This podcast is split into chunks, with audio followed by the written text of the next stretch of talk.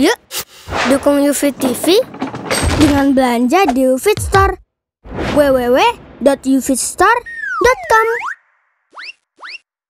Bismillahirrahmanirrahim. Assalamualaikum warahmatullahi wabarakatuh. Alhamdulillahi wa kafa Wassalatu wassalamu ala rasulihil mustafa Wa ala alihi wa man iktafa Amma ba'd Kita panjatkan puja dan syukur kehadirat Allah Tabaraka wa Ta'ala. Pada kesempatan malam yang berbahagia kali ini kita kembali diberi kekuatan, kesehatan, hidayah serta taufik dari Allah Jalla wa Ala. Sehingga kita bisa kembali menghadiri pengajian rutin malam Sabtu di Masjid Jenderal Sudirman ini kita berharap semoga Allah tabaraka wa taala berkenan untuk melimpahkan kepada kita semuanya ilmu yang bermanfaat sehingga bisa kita amalkan sebagai bekal untuk menghadap kepada Allah Jalla wa Ala. Allahumma amin. Salawat dan salam semoga senantiasa tercurahkan kepada junjungan kita Nabi besar Muhammad sallallahu alaihi wa ala alihi wa sahbihi wasallam pada keluarganya, sahabatnya, dan umatnya yang setia mengikuti tuntunannya hingga di akhir nanti. Para hadirin dan, dan hadirat sekalian kami hormati dan juga segenap pendengar Radio Insani 102,2 FM di Purwokerto, Purbalingga, Banjarnegara, Cilacap, Wonosobo, Kebumen dan sekitarnya juga para pemirsa Yufi TV yang semoga senantiasa dirahmati oleh Allah Azza wa Jal. Pembahasan terakhir kita adalah tentang adab adab apa? Adab bersin. Kita sudah bahas berapa adab? Hmm? Lima? Empat. Ya, kita baru bahas empat adab. Yang pertama, menutup muka atau mulut ketika bersin. Yang kedua, menurunkan volume suara bersin. Yang ketiga, mengucapkan alhamdulillah atau alhamdulillahi rabbil alamin atau alhamdulillahi ala kulli hal. Atau alhamdulillahi hamdan kathiran tayyiban mubarakan fihi mubarakan alaih kama yuhibbu rabbuna wa yarda. Kemudian yang terakhir kemarin kita bahas adab yang keempat. Apa itu mendoakan orang yang mengucapkan alhamdulillah dengan membaca yarhamukallah. Dan saat itu kita telah membahas apa makna dari yarhamukallah. Apakah ini pemberitahuan atau doa? Kemudian setelah itu kita membahas untuk siapa yarhamukallah yaitu bagi mereka yang mengucapkan Alhamdulillah. Habis itu kita membahas juga pada saat itu hukumnya apa kita mengucapkan yarhamukallah. Saat itu kita sampaikan ada beberapa pendapat di antara pendapat para ulama. Pendapat yang pertama mengatakan fardu ain, yang kedua mengatakan fardu kifayah, pendapat yang ketiga mengatakan sunnah.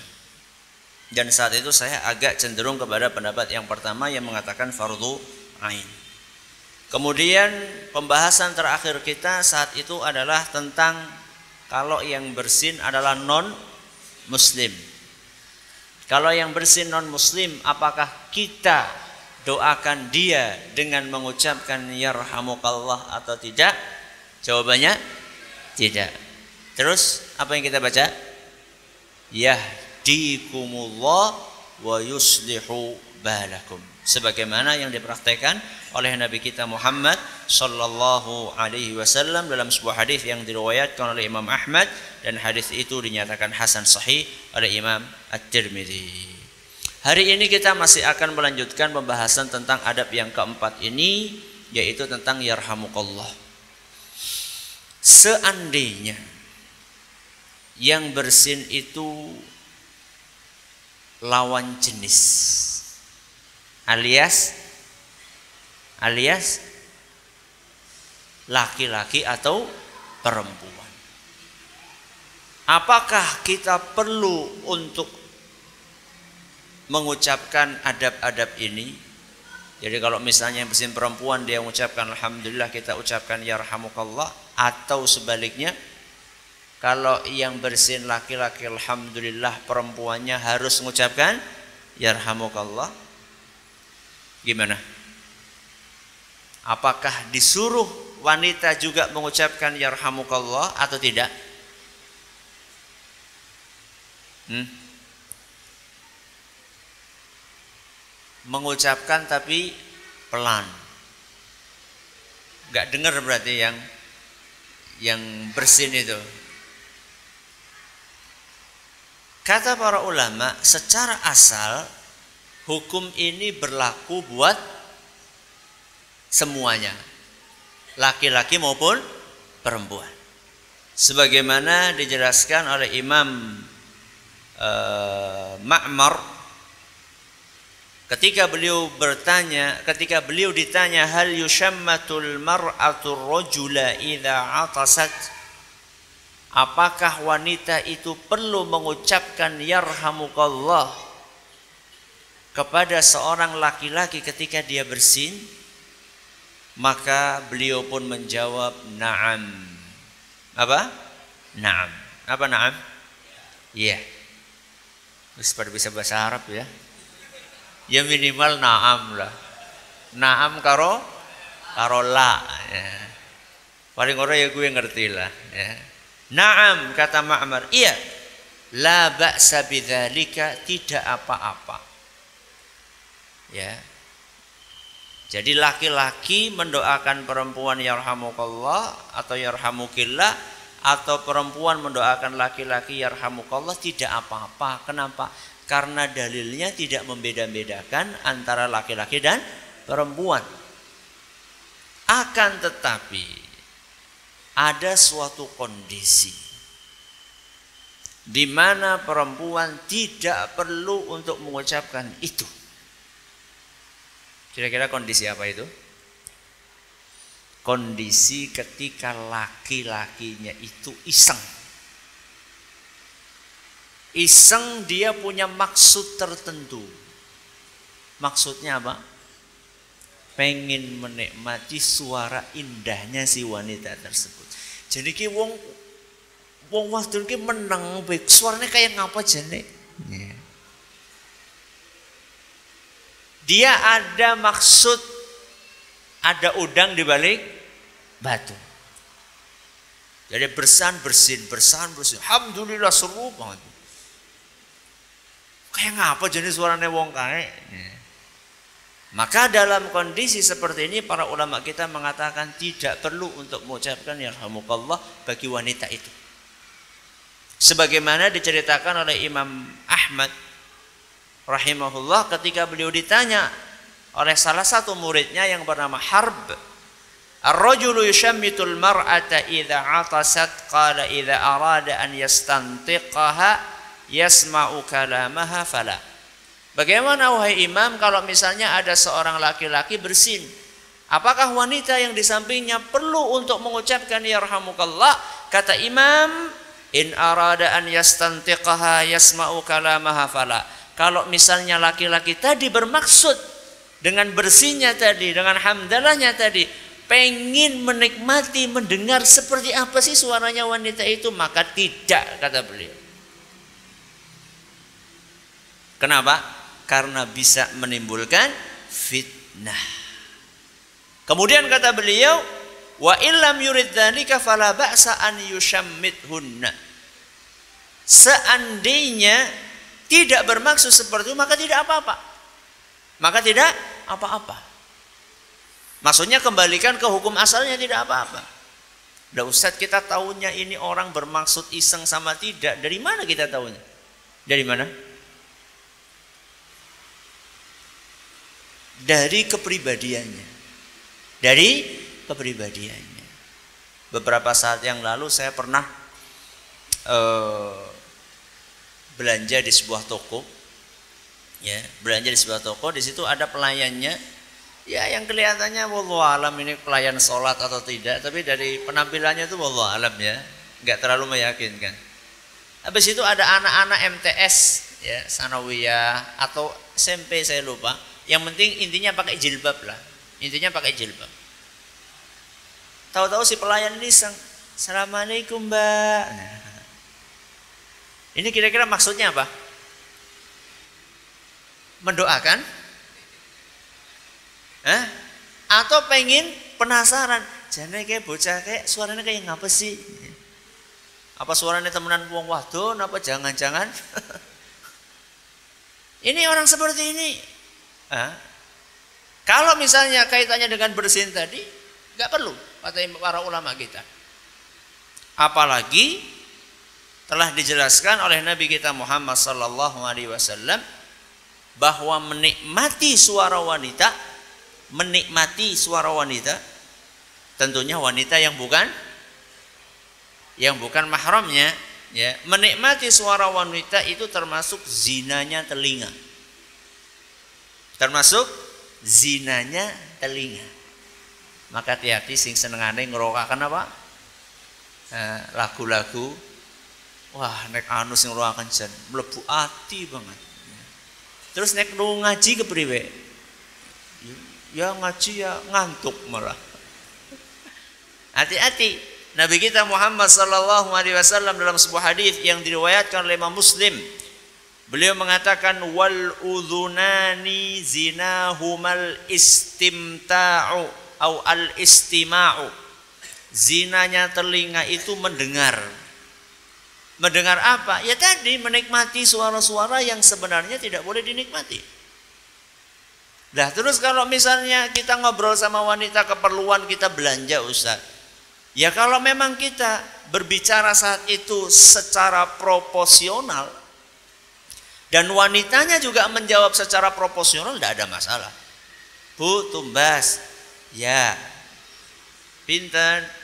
Rongewu, ya susuke pinten sewu, selesai. Kalau seperti itu tidak apa-apa, ya. Karena pada zaman Nabi SAW juga biasa para wanita pada saat itu para muslimat bertanya kepada Nabi SAW pertanyaan agama nggak pak nggak ada masalah. Tapi yang nggak boleh itu ketika suaranya dibikin apa mendayu-dayu. Mendayu-dayu sih kayak apa? Ya aku ya bisa nyontonakan ya. Ya suaranya ya memang wanita memang bawanya halus, Ya, memang wanita itu makhluk yang halus. Bukan makhluk halus. makhluk yang halus suaranya halus dan seterusnya. Akan tetapi nggak dibikin-bikin. Ya, nggak dibikin-bikin. Ada sebagian wanita kalau ngomong nun sewu ya, kalau bicara itu kayak apa ya? Ya sengaja dibikin menarik gitu.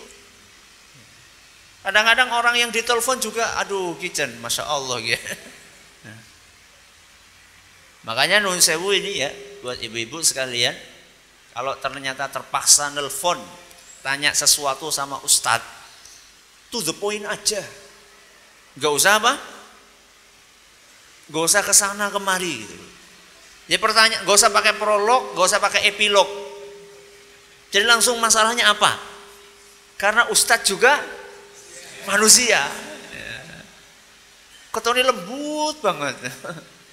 Langsung aja tutupin, Ustadz saya mau tanya, iya apa ini ini ini, ya halal, ya haram, udah selesai, boleh tidak. Ustadznya pelit banget loh. ya sudah nggak usah lama-lama, ngapain lama-lama? Apalagi kalau misalnya ustadznya tahu wanita ini nuwun sewu kadang-kadang suaranya memang mendayu-dayu.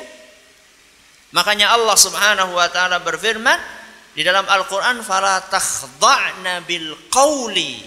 Janganlah engkau wahai para wanita mm, mendayu-dayukan suara kalian fayatma'ul ladzi fi qalbihi marad sehingga orang yang hatinya ada penyakitnya itu merasa kepengin kepengin menikmati suara tersebut maka kembali kepada masalah tadi, kalau yang bersin laki-laki, perempuan perlukah mengucapkan yarhamukallah secara asal?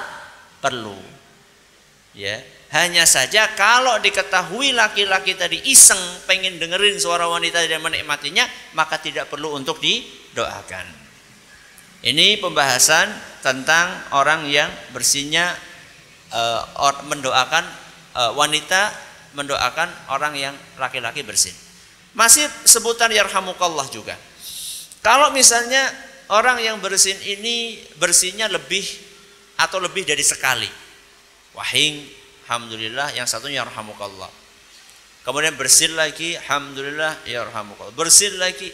Apakah terus selama terulang bersinnya perlu kita mengucapkan yarhamukallah, yarhamukallah, yarhamukallah atau tidak? Jawabannya tidak perlu batas maksimalnya tiga kali. Berapa batas maksimalnya? Tiga kali. Nabi kita Sallallahu Alaihi Wasallam bersabda dalam sebuah hadis yang diriwayatkan oleh Imam Ibnu Majah. Kata Nabi Sallallahu Alaihi Wasallam, "Yushammatul atisu thalathan." Orang yang bersin itu didoakan yarhamukallah tiga kali. Berapa?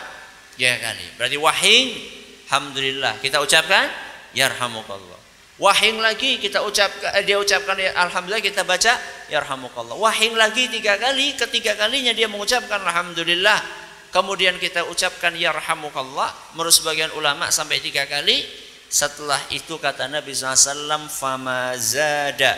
Adapun yang lebih dari itu fahuwa maskumun maka berarti orang tersebut sedang flu. Sedang flu. Makanya Nabi kita Shallallahu Alaihi Wasallam pernah suatu hari kejadian seperti itu. Ada orang bersin. Nabi SAW yarhamukallah. Bersin lagi yarhamukallah. Bersin lagi yarhamukallah. Setelah itu kemudian Nabi SAW keempat kalinya menurut beberapa riwayat Nabi Wasallam mengatakan innahu maskum temanmu ini lagi flu. Ya. Nabi SAW mengatakan temanmu ini lagi flu. Loh Ustaz, kok Nabi SAW mengatakan seperti itu? Buat apa Nabi SAW mengatakan temanmu ini lagi flu? Kata Imam Ibnu Qayyim al-Jauziyah, ada beberapa hikmah di balik Nabi SAW mengatakan temanmu ini flu. Yang pertama adalah pemberitahuan, kata beliau, pemberitahuan kepada orang tersebut Kenapa saya nggak lagi mendoakan, tidak mendoakan lagi yarhamukallah? Karena khawatirnya timbul apa? Timbul suuzon. Ya. Mungkin nggak timbul suuzon? Mungkin. Ya. Wah, kayak mentang-mentang yang bersihnya ping kopang koping terus ragelem dong akan. Wah, pelit temen itu kan untuk menghindari seperti itu maka Nabi SAW mengatakan innahu maskum temanmu ini lagi flu. Jadi Nabi SAW mengasih tahu bahwa saya tidak lagi mendoakan kamu yarhamukallah karena kondisi ini ketika kamu bersin berkali-kali bukan karena bersin biasa tapi karena kamu lagi flu. Ini hikmah yang pertama. Untuk memberikan apa? memberitahu alasan Nabi SAW tidak mengucapkan yarhamukallah. Hikmah yang kedua kata beliau, di antara hikmah mengucapkan atau mengingatkan orang tersebut, hikmah yang kedua adalah untuk memberitahu, mengingatkan orang tersebut agar cepat-cepat berobat. Ya. Jadi jangan sampai berlarut-larut. Karena flu itu ketika pertama kali terjadi awal-awalnya lebih mudah diobati daripada kalau sudah parah. Ya.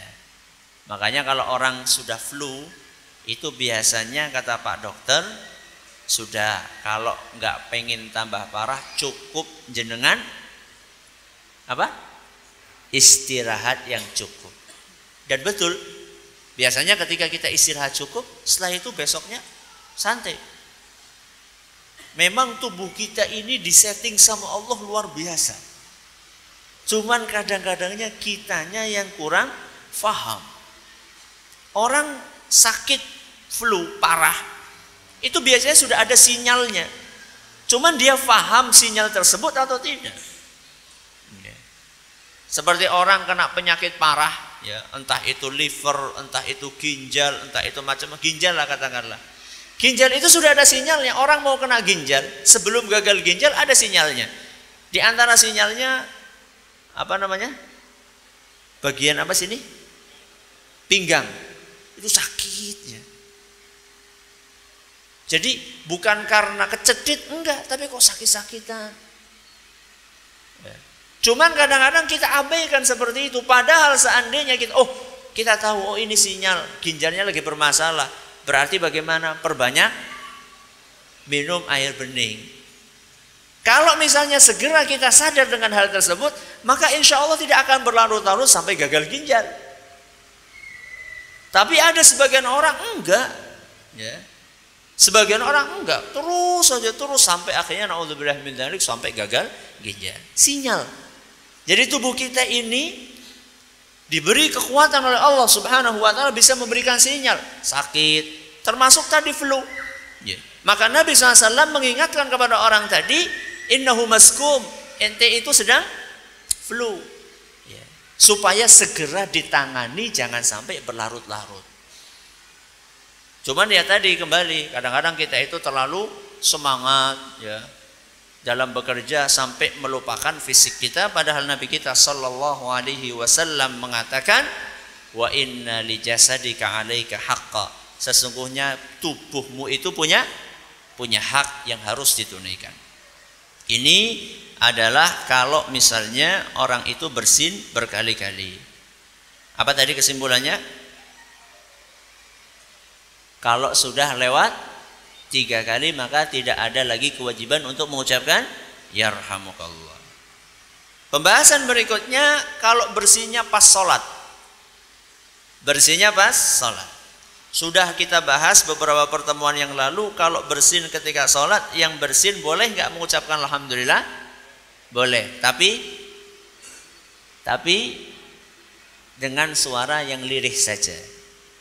Nah sekarang orang yang di sampingnya perlukah ketika mendengar saudaranya mengucapkan Alhamdulillah perlukah dia mengucapkan Yarhamukallah perlu atau tidak? Enggak. Enggak perlu. Buk kan?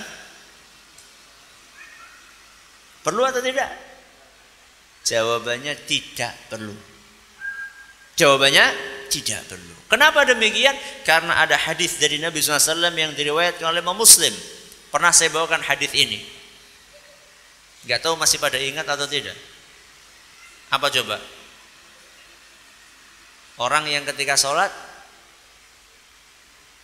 yes, sekalian ya bapak, baleni maning baik. Nama sahabatnya siapa? Siapa? Bukan. Nama sahabatnya adalah Muawiyah. Siapa namanya? Muawiyah bin Al-Hakam. Ya, Muawiyah bin Al-Hakam. Beliau bercerita, "Baina ana usalli ma'a Rasulillah SAW idh atasa rajulun minal qaum." Ketika aku sedang sholat bersama Nabi SAW alias menjadi mak makmum, tiba-tiba ada orang bersin di antara salah satu jamaah tersebut. Fakultu maka aku pun langsung mengucapkan yarhamukallah. Kata siapa? Muawiyah. Mungkin baru ngaji nih. Ya baru ngaji. Ya, diajarin sama Nabi SAW kalau orang bersin suruh salah satu adabnya adab yang keempat adalah mengucapkan yarhamukallah.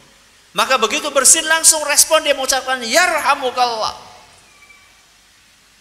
Orang lagi tenang, lagi sholat, tahu-tahu dengar suara yarhamukallah. Faramanil qawmu bi absarihim maka orang-orang yang pada sholat itu hampir semuanya melirik kepadaku. Ya. Romani bi absarihim matanya semuanya pada ngelihat saya. Ini lagi apa? Lagi sholat. Fakultu maka aku pun berkata. Kata siapa ini? Muawiyah. Wasukla ummiyah ma sya'nukum tanzuruna ilayya. Wasakla ummiyah. Ya dan bahasanya dewek ya. Yung biung. Kira-kira seperti itulah ya. Yung biung. Kenapa kalian ngelihat ngelihat ngelihat aku katanya. Ini lagi apa? Lagi sholat. Ya. Jadi dia sudah yarhamukallah, mungkin dia mau lagi ngamalin ilmu, masa kok malah di dipelototin ya. Maka kemudian para sahabat pun ja'alu yadribuna bi aydihim ala afkhadhihim. Maka para sahabat pun mereka memukulkan telapak tangan mereka ke pupuknya, ke pahanya mereka. Blok, blok, blok, blok. Alhamdulillah para sahabat tidak terpancing. Ya. Alhamdulillah para sahabat tidak terpancing. Kalau terpancing bisa bubar nanti. Ya, misalnya kapan lihat-lihat, lo kamu kan, harus bubar. Alhamdulillah para sahabat yang lebih alim saat itu mereka nggak terpancing. Mereka cuma ngasih isyarat dengan telapak tangan mereka dan inilah salah satu isyarat mengingatkan orang sholat. Ada yang subhanallah, ada yang uh, apa namanya? Uh, memukulkan, menepukkan ya, menepukkan tangan di mana? Di pahanya, pluk-pluk. Ah alhamdulillah Muawiyah ini faham maksudnya. Ini syukur juga ini. Kalau enggak nanti ngapa maning? itu kan bubar sholat ya. Alhamdulillah saat itu Muawiyah beliau mengatakan falamma ra'aitum yusammituni lakinni sakattu. Maka ketika aku melihat mereka menyuruh saya diam dengan isyarat tadi maka aku pun diam.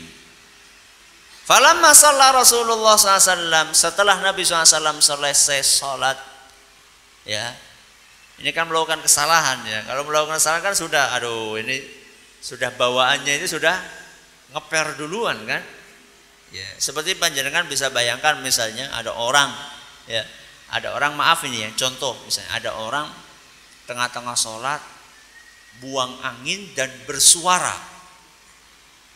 Dan orang tahu ya bahwa yang buang angin ini si A karena suaranya kedengaran dari tengah misalnya. Dan mereka sudah paham. Itu kira-kira selesai sholat gimana perasaannya mungkin dia sudah lari gak jadi sholat ya. ulang terus gak kembali lagi mungkin tapi kalau orangnya pede ya dia wudhu terus kembali lagi walaupun bagaimana bagaimana akan tetapi ini orang Muawiyah ibn Hakam walaupun sudah membuat geger masjid akan tetapi subhanallah orang ini pede, percaya diri. Ya. Kata beliau setelah Nabi Wasallam salat bi abi wa ummi mualliman qablahu wala ba'dahu ahsanu ta ahsana ta'liman minhu. Ya. Demi Allah aku tidak pernah melihat seorang guru yang lebih baik dibandingkan Rasulullah SAW sebelum atau sesudahnya. Enggak pernah saya sebelum ini atau sesudah ini melihat seorang guru yang lebih baik dibandingkan Nabi SAW. Fawallahi demi Allah, maka harani wala darabani wala syatamani. Demi Allah Nabi SAW tidak memukul aku, tidak mencela aku, tidak membentak aku. Beliau cuma bersabda, "Inna hadhihi salata la yasluhu fiha syai'un min kalamin nas." Wahai Muawiyah, salat itu enggak boleh ngomong. Salat itu enggak boleh ngomong. Innama huwa tasbih wa takbir wa qiraatul Quran. Salat itu ya hanya untuk zikir, baca subhanallah, baca takbir Allahu akbar dan baca Al-Qur'an. Hadis riwayat Muslim. Jadi hadis ini menunjukkan kalau ada orang bersin mengucapkan alhamdulillah maka tidak perlu bagi yang mendengarkannya untuk mengucapkan yarhamukallah sebagaimana dijelaskan oleh Imam Nawawi rahimahullahu taala. Pembahasan berikutnya. Kalau bersihnya ketika khutbah Jumat. Kalau tadi ketika apa? Salat. Kalau ketika khutbah Jumat, apakah perlu bagi mereka yang mendengar temannya bersin mengucap alhamdulillah untuk menjawab yarhamukallah? Perlu atau tidak? Tidak atau perlu? Tidak perlu atau perlu? Tidak. Ada perbedaan pendapat di antara para ulama dalam hal ini. Ya. Sekurang-kurangnya ada tiga pendapat. Pendapat yang pertama mengatakan harus harus mengucapkan apa? Yarhamukallah. Pendapat yang kedua mengatakan harus bagi yang mendengarkan khutbah. Bagi yang nggak dengar khutbah, maaf kebalik. Harus bagi yang tidak dengan khutbah. Berarti kalau dengerin khutbah nggak boleh. Ini pendapat yang kedua. Pendapat yang ketiga mengatakan tidak perlu dan tidak usah. Kenapa? Karena saat itu disuruh dengerin apa? Khutbah. Mana Ustaz pendapat yang lebih kuat? Pada pada kuat ya. saya baca dalil-dalilnya karena eh, saya belum temukan nas khusus kejadian orang bersin pada zaman Nabi kayak kejadiannya siapa tadi? Muawiyah. Kalau kayak kejadian Muawiyah kan jelas banget ya bahas masalah sholat. Tapi ketika khutbah itu eh, saya belum temukan dalil khusus masalah itu. Makanya wallahu alam bisawab ya. Bagi yang berpendapat bahwasannya menjawab yarhamukallah itu hukumnya wajib ya silahkan dipraktekkan. Walaupun sebenarnya mendengar khutbah juga hukumnya wajib. Berarti kan ada berapa wajib di sini? Ada dua wajib. Bisa nggak digabungkan dua wajib itu? Kata para ulama, selama masih bisa digabungkan, digabungkan aja enggak apa-apa. Yarhamukallah. Kira-kira ya, kita di samping kita ada orang bersin. Alhamdulillah. Kita ucapkan yarhamukallah. Ganggu nggak konsentrasi kita mendengarkan khutbah? Kita ngomong yarhamukallah sama samping kita, ganggu nggak konsentrasi khutbah? Enggak. Temenan. Jadi kan biasanya konsentrasi nggak dengerin khutbah? Konsentrasi Ustadz anteng banget kok. Antengnya anteng apa? Anteng turu. ya. Kalau misalnya nggak ganggu konsentrasi dan itu wajib mendengar khutbah, maka tidak apa-apa mengucapkan ya yarhamukallah. Tapi kalau misalnya dikhawatirkan mengganggu, maka tidak mengucapkan pun tidak apa-apa menurut sebagian ulama wallahu a'lam. Ini bersin ketika apa? Khutbah. Masih ada lagi Ustaz, masih ada pembahasan. Kalau ada orang bersin di jalan. Kalau ada orang bersin di jalan. Apakah kita perlu juga untuk mengucapkan yarhamukallah? Jawabannya perlu. Ya. Walaupun orang itu sedang di jalan. Karena Nabi kita Muhammad sallallahu alaihi wasallam mengajarkan kepada kita kalau kita sedang duduk-duduk di jalan kemudian ada orang lewat dia bersin dan mengucapkan alhamdulillah maka kita pun diperintahkan untuk mengucapkan apa? Yarhamukallah. Dan ini termasuk haknya jalan. Hak pengguna jalan. Di dalam Sahih Bukhari dan Muslim disebutkan bahwa Nabi SAW bersabda iyyakum wal julusa fituruqat kata Nabi SAW kalian jangan duduk-duduk di pinggir jalan ini pesan dari siapa? Nabi SAW yang sukanya nongkrong nongkrong itu ada adabnya adab nongkrong Nabi SAW katakan jangan duduk-duduk di pinggir jalan. Tapi orang kadang-kadang menikmati ya duduk di samping jalan. Ya. Apa maning anak pemandangan lewat siwar warnanya abang terus biru kuning ya hijau ya. Nabi SAW mengatakan jangan duduk-duduk di pinggir jalan. Para sahabat bertanya, "Ya Rasulullah, malana budun min majalisina natahaddatsu fiha?" Wahai Rasul, kami nggak punya tempat untuk duduk-duduk. Kami nggak punya tempat untuk duduk-duduk kecuali di pinggir jalan. Karena mungkin rumah mereka sempit. Kalau kayak kita kan Kita kira-kira bisa nggak punya alasan seperti itu? Nggak ada tempat lain wahai Rasul untuk duduk-duduk. Mungkin enggak? Ya mungkin saja. Tapi banyak yang sebenarnya sudah disediakan tempat untuk duduk khusus. Kalau memang kasusnya seperti ini kata Nabi SAW, ya wahai Rasul kami nggak punya tempat lain untuk duduk kecuali di pinggir jalan. Kata Nabi SAW, faida abaitum illal majlis fa'atut tariqa haqqahu. Kalau memang kalian nggak ada alternatif lain kecuali duduk-duduk di pinggir jalan, maka berilah jalan haknya. Subhanallah. Jalan punya hak. Apa kata para sahabat? Wa mahaku. Apa haknya wahai Rasul? Ghaddul basar. Tundukkan pandangan mata. Ayo. Justru itu salah satu tujuan utama nongkrong. Kan namanya nongkrong nongkrong plus. Plus apa? Plus cuci mata. Itu yang dilarang sama Nabi SAW. Ya orang asyik Ustaz, ya wis mulanya ora seneng kono bae. Ya, jadi sambil ngobrol sambil apa? Ghaddul basar. Ini yang pertama. Kata Nabi SAW, kaful adha, jangan ganggu. Sebagian orang kalau ngobrol itu sampai orang itu pada minggir-minggir. Ya, tempatnya jalan buat ngobrol, nggak boleh. Ya, trotoar. Trotoar untuk apa aturannya? Pengguna jalan, bukan untuk jualan. Iya kok sing dodolan nang trotoar gue. Ya. Sampai orang-orang pada nyingkir-nyingkir, parkir di situ. Itu termasuk mengganggu dan dilarang sama Nabi SAW. Ya.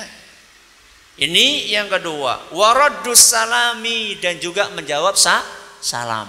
Ada orang lewat, salam dijawab. Wal amru bil ma'rufi wan nahyu 'anil munkar. Wa angel banget. Amar ma'ruf, nahi munkar ana wong udu demutaken iya kok ya ada amar ma'ruf nahi mungkarnya ya ada orang wanita you can see diingatkan. Berani nggak? Mau nggak? Nggak mau. Udah nggak usah duduk di pinggir jalan. Ya.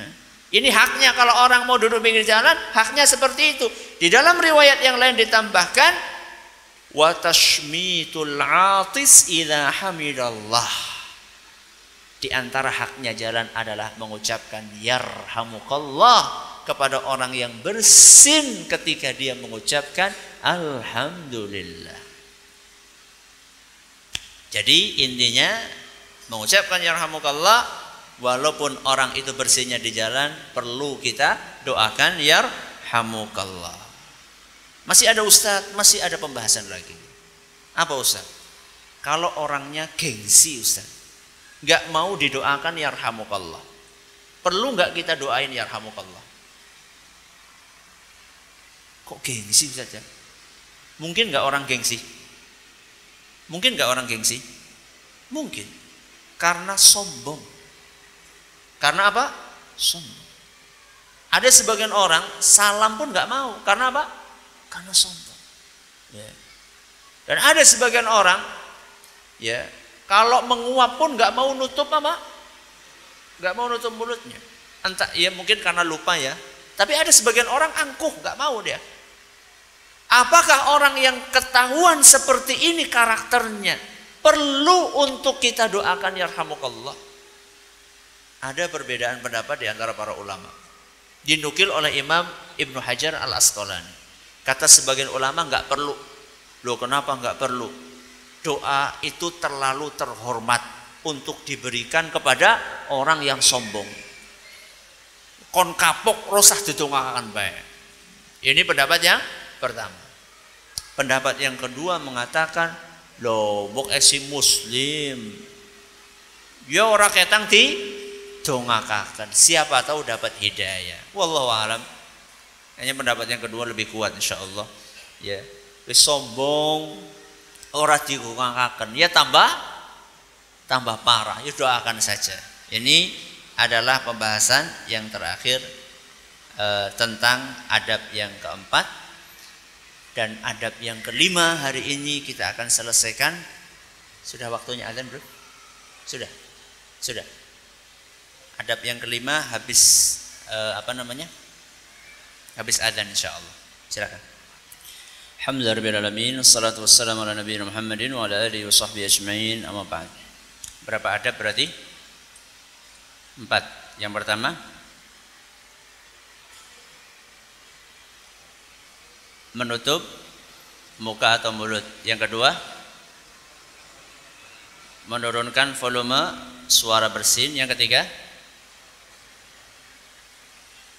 mengucapkan hamdalah. Yang yang keempat, mengucapkan yarhamukallah. Yang kelima, adab yang terakhir adalah membalas ucapan yarhamukallah membalas ucapan yarhamukallah. Berarti ini adab untuk yang bersin atau yang dengar? Untuk yang bersin. Berarti yang bersin ini setelah dia mengucapkan alhamdulillah, kemudian ada yang mengucapkan sama dia yarhamukallah, dia balas lagi dengan membaca doa. Apa doanya? Yang umum adalah yahdikumullah wa yuslihu balakum. Ini disebutkan dalam hadis riwayat Bukhari. Disebutkan dalam hadis riwayat Bukhari di mana Nabi SAW bersabda, "Idza atasa ahadukum falyaqul alhamdulillah." Seandainya salah seorang dari kalian bersin maka ucapkan alhamdulillah wal yaqul lahu akhuhu aw sahibuhu yarhamukallah hendaklah temannya atau saudaranya membalas mengucapkan yarhamukallah fa idza qala yarhamukallah seandainya temannya mengucapkan yarhamukallah falyaqul hendaklah dia mengucapkan yahdikumullah wa yuslihu balakum ini redaksi ternyata selain ini masih ada bacaan yang lainnya Selain mengucapkan apa? Yahdikumullahu wa yuslihu balakum. Apa itu Ustaz? Yaitu mengucapkan yaghfirullahu lana walakum. Apa? Yaghfirullahu lana walakum. Saya ulangi, apa? Yaghfirullahu lana walakum. Dalilnya apa? Hadis riwayat Abu Dawud. Dan hadis ini nyatakan sahih dari Syekh Al-Albani. Nabi SAW mengatakan, "Idza atasa ahadukum falyahmadillah."